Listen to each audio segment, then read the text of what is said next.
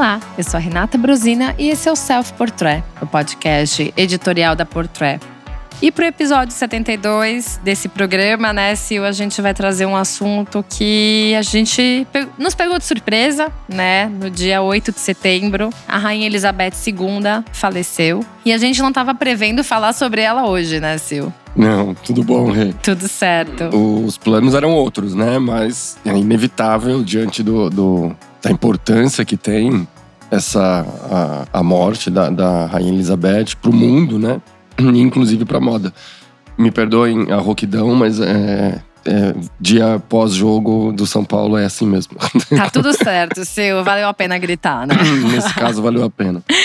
Mas voltando, era meio inevitável a gente abordar a, a, a força da Rainha Elizabeth dentro do recorte de moda e cultura, né? Que é a nossa, o nosso assunto aqui, o nosso universo aqui.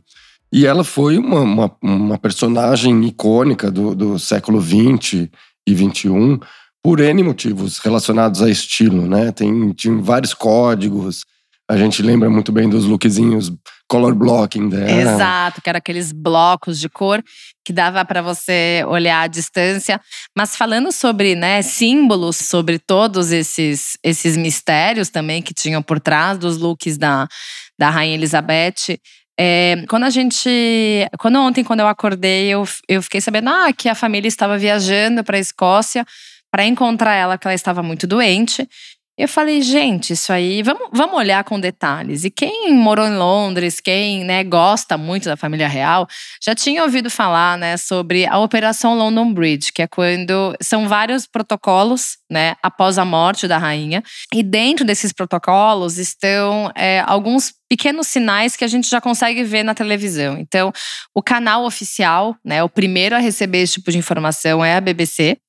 Então, um dos elementos é a BBC deixa de ficar vermelha e fica preta. E os apresentadores. O, o logotipo, né? Isso, isso. Escrito BBC fica preto. E os apresentadores usam ternos pretos e gravatas pretas, né? Em respeito ao luto. Exatamente. E a moda, mais uma vez, servindo aí de com seus códigos para passar, transmitir recados e mensagens, né? No caso, era uma, uma, uma, mensagem forte e que abalaria o mundo inteiro, tá todo mundo falando disso. A gente tá aqui, vai aqui falar do, do recorte da rainha dentro de moda, estilo e cultura, né? Porque eh, a gente, eu mencionei ali os, os, os looks color blocking dela, né? Que ficaram famosos ao longo do tempo. E a silhueta era sempre muito parecida, né? A mesma, a mesma. O casaco, a saia no joelho, o chapéuzinho. Aquela barrinha da saia que ela era mais pesada para caso tivesse uma Exato. ventania, não deixar a rainha desconfortável com a ventania, não deixar ela com a barra da saia para cima. Exatamente, os sapatinhos, né? Que ela, ela passou a, a, a comprar marcas um pouco mais badaladas, né? Como o Manolo Blahnik e o Kurt Geiger. Enfim, e aí, você sabe por que, que ela se vestia com aquelas cores mais vibrantes, assim, de, dos pés à cabeça? Tinha, tinha um porquê, né? Mais uma vez, a, a, a moda tem, tem seus códigos e razões. No caso da rainha, a moda serve como uma. Um, uma ajuda. Uma né? ajuda, um subterfúgio ali, né? Eu até sei, mas eu vou deixar você falar. E a pista que eu dou é: a rainha gostava de multidão, né, Sil? Ela gostava de estar no meio das pessoas e é por causa disso, certo? É isso. A vida dela era aparecer em multidões, falar com as pessoas, estar né, no meio de muitas pessoas. Então, esses looks coloridos ajudavam a segurança dela, a não perdê-la de vista, né? E ao mesmo tempo servia como localizador para as pessoas, para essa multidão. Né? Então as pessoas avistavam a rainha e conseguiam identificar que estiveram com a rainha. Né? Então tinha esse porquê e, e, as variações sobre o mesmo tema, né? Porque era sempre um casaco, uma saia, um taierzinho. O chapéuzinho dela. O chapéuzinho florido tal. Uh, era sempre uma variação, só que mudavam as cores, né? Então já, a gente já viu por aí várias vezes aquela sequência, aquela montagem, né? Da, meio arco-íris, Meio né? arco-íris com todos os lookzinhos dela. Então, esse foi um dos códigos que ela adotava com, com seus looks, com a moda, né? Teve outros vários. Mas ela não deixava de usar nenhuma cor, né? Muito curioso, porque Exato. ela usava todas as cores, não tinha nenhum tom que a sua majestade não usasse. E é, é muito curioso porque. Mas tinham cores que ela gostava, né? Ela assumia que gostava de vermelho e dourado né? Eram as cores principais que a rainha achava assim muito elegantes, na verdade. E é bom da gente lembrar também que no casamento, né, da Kate Middleton e com, com o príncipe William, ela usou aquele amarelo limão bem vibrante. E no final das contas, cada cor para ela, né, era um, uma nova ocasião. Mas assim, só para a gente falar, nós não somos viciados em família real. A gente vai trazer bastante agora sobre as principais é, influências, né, da rainha. A gente pode começar pelos punks, porque. É, os punks surgiram num, num período do, do Reino Unido, ali da Inglaterra, de muita contestação, né, de muita movimentação social, tinha muita greve. É, Exato. Era, era um momento conturbado, assim, Caótico, da sociedade. Né? É. Tinha greve de tudo, toda hora, era todos contra o sistema. O sistema político da Inglaterra estava em xeque ali naquela época, nos anos 70. E o punk surgiu aí, né, com, com a força, apesar de não ter surgido no seu movimento originalmente inglês, né, ele surgiu nos Estados Unidos, mas ele ganhou a fama dele e a imagem na, na, Inglaterra. Uma nova versão, na verdade, a adaptação do punk na Inglaterra teve essa força de contestação política, Exato. né, e do momento da Inglaterra. Então, é, quando a gente até fala, ah, porque eles usavam, né, as próprias referências do tartan, o kilt, aquilo ali era rasgado, né, eram peças que não eram bonitinhas como Príncipe Charles hoje, é, Rei Charles III, mas não era aquela referência de arrumadinhos, tinha aquele toque de rebeldia dentro dessa vestimenta clássica, né, britânica. Exato, e, a, e o punk ele, ele, se traduziu por essas vestimentas, mas ele foi muito forte na música e na própria música God Save the Queen, que foi o, o, o hit que catapultou os Sex Pistols. Eles falam do regime fascista, né, da, da, da, da monarquia. Então é, tem uma crítica, mas que não é diretamente a rainha, a pessoa da rainha. É o sistema como um todo. E a rainha personificava, simbolizava esse, esse momento. Essa né? força, né? É, por isso que ela era o alvo da, das letras das músicas ali. Tem uma infinidade de músicas que fazem alusão à rainha, né? Tem. The Smiths também. Smiths, dez The anos Queen is depois, com The Queen is Dead. Tem os Beatles fizeram uma baladinha chamada Her Majesty, que é super fofa, que é mais simpática do que, do que agressiva nesse caso. Mas tem, enfim, tem N, N casos aí da, da de, de música, da cultura pop ligada à rainha. Inclusive um quadro de Andy Warhol. Que saiu da música, mas aí já chega no lado artístico e Exato, ainda mais o exato. pai da pop art trouxe a rainha, né, para uma das suas obras. Se o Andy Warhol representou a rainha em um dos seus quadros, significa que ela realmente estava ali intrinsecamente ligada com a, com a arte pop, né? Seja na música, seja na arte. Ela participou no cinema, né? Ela na abertura das Olimpíadas de 2012 teve aquela participação ali dela com o James Bond, com o Daniel Craig e depois aquela encenação que supostamente ela tinha saltado de paraquedas. Enfim, tem, ela, ela, ela contracenou com aquele desenho Paddington Bear no, no, no filme. Então ela, ela era, era, era uma rainha mainstream, né? De... Ela era, ela participava, né? Do, por exemplo, eu lembro quando ela esteve no desfile da Burberry na época do Christopher Bailey, que ela sentou ao lado da Anna Wintour, assim, rainha sentada na primeira fileira assistindo o desfile, e ela tinha muito essa presença, né? Ela era uma rainha que não ficava só lá no castelo dela, né? Como a gente pode dizer, não era só no palácio, ela tinha uma vida que ela participava muito da cultura e, e ao mesmo tempo, se a gente for olhar, a gente estava comentando antes do episódio, ela também tinha um olhar muito para frente, né? Em 2019 ela deixou de usar pele, certo? Exatamente. E ainda nessa voltando para essa temporada de desfiles, que foi em 2018 que ela apareceu na Fashion Week de Londres, ela assistiu também na primeira fila o, o desfile do estilista britânico Richard Quinn, que foi, uma, foi meio que uma jogadinha de marketing, porque ele tinha acabado de ganhar o prêmio Queen Elizabeth II Award pro, como, como design britânico, né? Então ela, ela foi prestigiar o, o Richard Quinn, sentou ali do, do lado da Anna Winter também. Um marketing bem forte, né? Sim. Pensar e, por esse lado. Imagina a presença da rainha na Inglaterra na primeira fila de um desfile de moda, quer dizer. A rainha colocou o seu nomezinho ali na agendinha dela pra, pra te prestigiar, sabe? É, é para poucos, né? E, e aí, como você bem disse, em 2019 ela decidiu banir o, o uso de peles, né? Na, na, ela parou de usar, usar peles porque tinha isso era uma, né? Começou a explodir, todo mundo começou a parar de usar as peles e ela sabiamente também adotou o, adotou o movimento. E na época, o então, né, Príncipe Charles, ele sempre foi muito atrelado à sustentabilidade, ele sempre foi muito envolvido com isso. E ele fez uma declaração, né, que reforçava, né, o porquê deveria deixar de usar pele né? E, e, foi uma relação muito mãe e filho, né? Ela, ele participou muito dessa transição, né, do guarda-roupa da, da rainha de fazê-la deixar de lado as peles de verdade e ela começou a assumir tecidos que eram mais funcionais em nível de esquentar, né? Então, por exemplo, a pele você usa para quê? Para esquentar, né? Você usa para uma questão de proteção térmica. Então eles começaram a usar tecidos muito mais eficientes e que não agredissem os animais, né? Exatamente. E, e, e ela foi, ainda que involuntariamente, a, a, a rainha Elizabeth foi lançadora de tendências, né? De, de algumas, algumas peças-chave, assim, que, que ganharam fama e sucesso também graças a ela, né? Eu tô, penso aqui agora na a bolsa que ela usou durante 50 anos, né? Que é da, da, da marca britânica Launer. É, e, e os mocassins da Nelly David também, é. que se vocês jogarem no Google, vocês vão ver que ela tava com esse mocassim e ela usou grande parte da vida dela, né? É, ela foi mudar pro Manolo Blahnik e o Kurt Geiger muito, muito depois, né?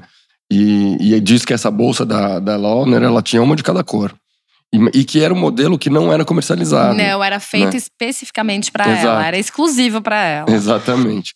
E aí tem os looks também de, de campo e lazer dela, né? Que para quem assistiu a série The Crown, viu várias situações dela na, ali nos momentos no campo, né? No fim de semana, é, em momentos de caça, onde ela ia caçar também. Com as galochas dela. Com as galochas, com aquela jaqueta acolchoada de caçadores, né? Com as, com, com, dirigindo a Land Rover, ela mesma dirigia a Land Rover. E, e o lenço amarrado no, na cabeça. Era né? Burberry, né? Era um lenço Burberry. E que depois virou moda, porque a geração mais jovem começou a usar o lenço do jeito que ela usava em, em volta da cabeça ali, que, deixando só o rosto aparente, como uma, um modismo, né? Um, um, um truque de styling. Então, Exato. Então é a rainha influenciando as gerações mais jovens, tá vendo? É, não, e é, e é, interessante porque uma vez eu estava lendo, né, que tem uma tem uma mulher que foi responsável, né, por essa por essa curadoria, né, a conselheira, na verdade, de estilo da, da rainha que se chamava Angela Kelly, né? Ela entrou na Casa Real em 1994 e ela trabalhava, né? Ela fazia lá seus trabalhos para a rainha, mas não focado em estilo. Só que ela teve uma, uma estratégia interessante. Ela vendeu a máquina de lavar roupa dela para comprar uma roupa tão elegante que a rainha ia falar: Eu quero que você me vista. Então, ela começou a se tornar muito próxima da rainha.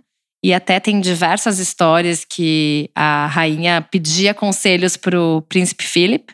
E a, a, a Angela Kelly ia contra, e ela falava: tá bom, eu vou ouvir a Angela e Philip tchau, sabe? Então, assim, ela foi muito importante, até porque dentro do, do palácio tinha um quartinho, uma espécie de depósito, com diversos rolos de tecido. E nesse processo de você né, olhar esses rolos de tecido e você descobrir que tinham tecidos desde a época que a rainha era princesa. Então, imagina se ela teve 70 anos de reinado, quando foi que ela foi princesa, né? Com ela faleceu com 96 anos, então faça os cálculos aí. Então, assim, é, eram rolos antiguíssimos e ela começou a fazer muito das suas roupas nos últimos 10 anos a partir disso. Então, os jacars, vários tweeds, muitos materiais, sedas de Singapura, começaram a ser retirados desse estoque. Ela deixou de comprar muita coisa para aproveitar isso. E existe esse lado da economia, né? Que a gente está falando de uma situação de, de monarquia, né? Mas ao mesmo tempo, a rainha ela reaproveitava muito dos seus looks, muito dessas roupas, ela transformava essas roupas. Então, muitas vezes eram tingidas ah, ela usou muito tempo esse amarelo, ela vai tingir de laranja, vai tingir de azul.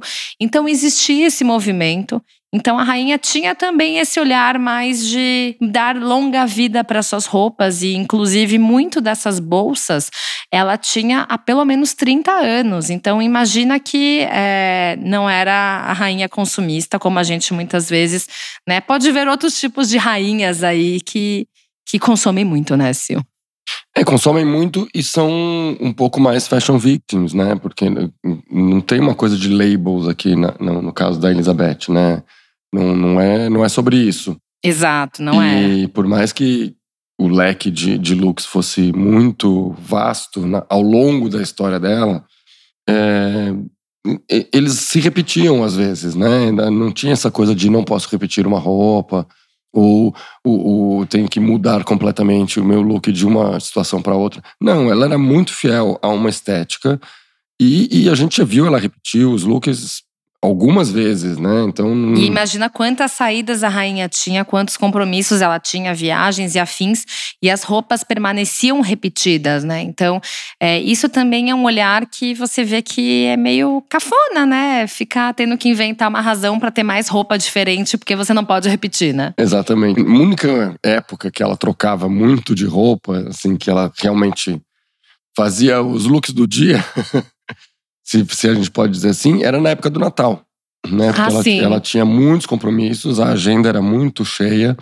E aí ela tinha que trocar, né, inclusive no mesmo dia, de várias, várias vezes o mesmo look, porque ela tinha hum, vários compromissos, tinha que gravar mensagem de Natal. Mensagem de Natal. Em 2012 Exato. ela usou um look todo ciano, né, um azul, que foi tão impactante que no, na semana seguinte esgotou a cor do tecido em Londres, porque todo mundo queria fazer exatamente aquele tipo de ciano que a rainha usou. Exato, diz que ela podia trocar até sete vezes por dia de, de roupa, de looks nessa época do Natal. Nossa, isso é interessante. Tem uma outra história também que quando ela casou, né, o vestido de casamento dela foi feito pelo Norman Hartnell, que era um designer inglês, e que ele foi comprado usando os cupons de racionamento de roupa. E, obviamente, ela conseguiu uns cupons extras, né, na época, mas ao mesmo tempo ela quis demonstrar que ela era é, discreta, né, que ela não ia, assim, não, não ia ser aquela ostentação, né? Em épocas de racionamento, não era porque ela era rainha que ela ia mostrar essa, esse exagero e que o casamento dela não ia ter aquele status de luxo enquanto tinham pessoas que estavam passando por situações muito complicadas. Então, assim, existe muito aquele equilíbrio, né? Que ela queria mostrar que com ela não tinha essa essa ostentação toda, né? Como eu tô falando. Exatamente. E tem, já que a gente entrou em curiosidades, né, agora de sobre sobre os códigos de vestimenta da, da rainha.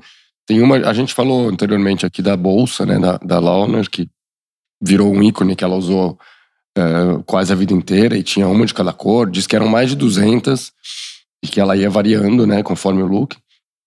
Diz que tinha um código secreto com a, com a segurança, com a equipe, com o staff, de que quando ela mudasse, por exemplo, ela estivesse numa conversação com alguém ela mudasse de braço a bolsa do, do esquerdo para o direito, é, era para alguém salvá-la.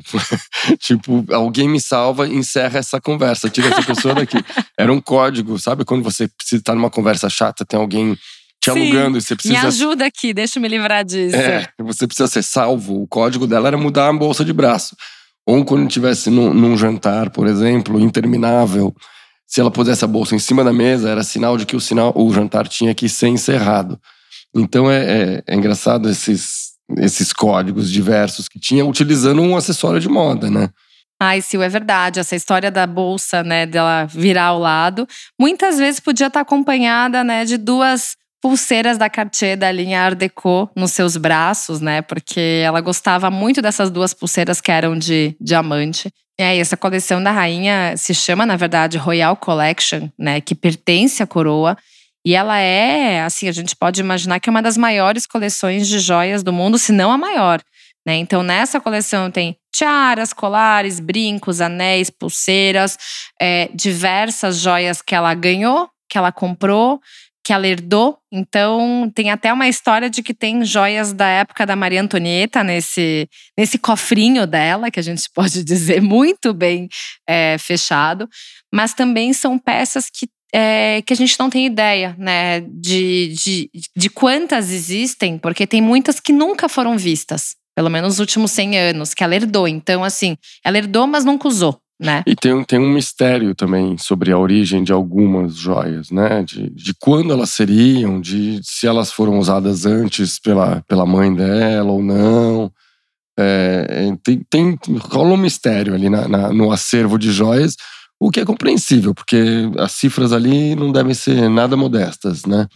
Agora, qual é o, o, maior selo de qualidade e de afirmação de uma pessoa quando ela quer ser aceita pelo mundo da moda e quando ela é aceita como símbolo de moda, um ícone de moda? Então, Sil, olha, pensando, né, assim, eu posso dizer que seria sair na capa da Vogue, certo? Mas Exato. na Vogue britânica, né? É, no caso da rainha, ela saiu na Vogue britânica de abril deste ano, justamente para marcar o jubileu de platina dela, né?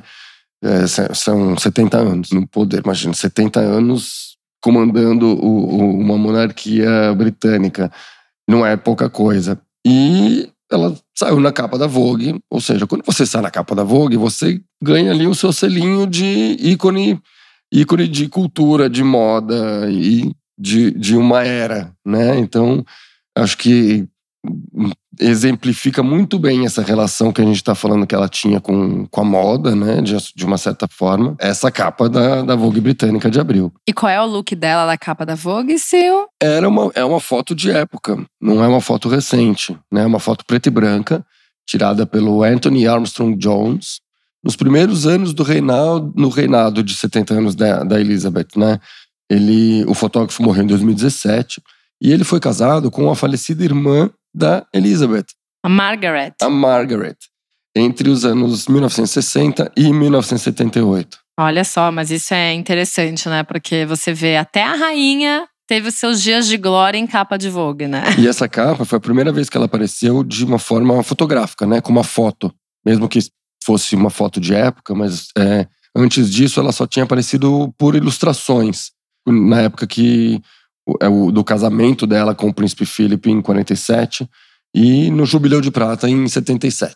Então, se ela demorou alguns poucos anos para sair na capa, porque lá em 1949 a rainha já tinha sido fotografada para rechear a Vogue britânica. No recheio, né? no interior da revista. Exato, tinham cinco retratos oficiais de um fotógrafo bem interessante. Ah, o Cecil Beaton. Tcharam! É, olha, bem, uma foto com assinatura.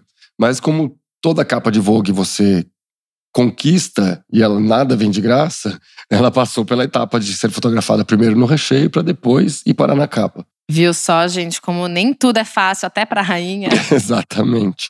Quais são os principais ensinamentos que a rainha pode deixar pra gente, hein, Sil? Olha, eu acho que, de uma certa forma, ela foi uma, uma, uma líder meio pé no chão, assim. Eu acho que isso é, é um recado que vale tanto para os líderes quanto para as pessoas, né? Sejam, sejam o mais autêntico possível dentro do, do, do, que o seu, o seu meio te deixa ser.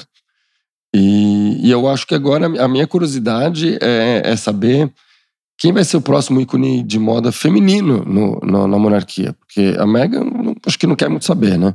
Ah, a Kate Middleton segue repetindo as tá roupas lá. dela de sempre, que eu acho interessante uma personalidade. É interessante isso. e ela, e ela agora é, assumiu o, o, posto oficialmente, o título oficial da que era da Diana, né? Exato, Princesa exato. de Wales, de Gales.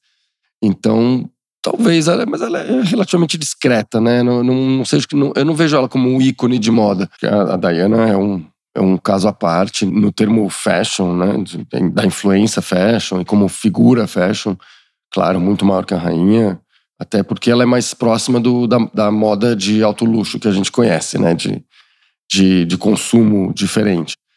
Mas vamos ver se o futuro da, da, da, família real britânica agora passa por esse lado do estilo mesmo, ou vai ser uma coisa, a imagem e semelhança do, do rei Charles III, que é uma coisa um pouco mais tediosa, vamos Sem dizer assim. Sem graça, né? A gente pode falar, mas enfim, não é a nossa expertise, a gente não. não. entende muito de monarquia, a gente entende de moda e a gente sabe que a rainha foi um dos principais ícones né? Uma grande referência. E não fashionista, não era fashion victim, não. mas ao mesmo tempo, né, ela estava ali presente com seus looks monocromáticos, né, vibrantes, que chamavam bastante atenção. Então, ela trouxe algumas, alguns recados para nós, né, com essa sua presença, né? É, eu acho que ela exemplificou muito bem que, eh, longe do, dos, das tendências e modismos e tal, a moda é feita de códigos, né? Ela é usada para comunicar. Se comunicar, é. Exato. Exato. E, e, querendo ou não, goste ou não goste do estilo dela, ela nunca esteve desarrumada. Ela sempre não, teve. Tava sempre arrumadinha ali dentro do estilo dela. Meio, meio vovozinha e comportada, mas estava arrumada, sempre arrumada. É isso que importa. A imagem dela é essa, né, Sil? É isso, exatamente. Obrigada pela conversa, Sil. Valeu, Rê. Foi ótimo o papo. Foi ótimo. Até. A mixagem, a masterização e a trilha sonora do Self Portrait são do Edu César, a edição é do Arthur Canto e a direção é do Alan Eliezer.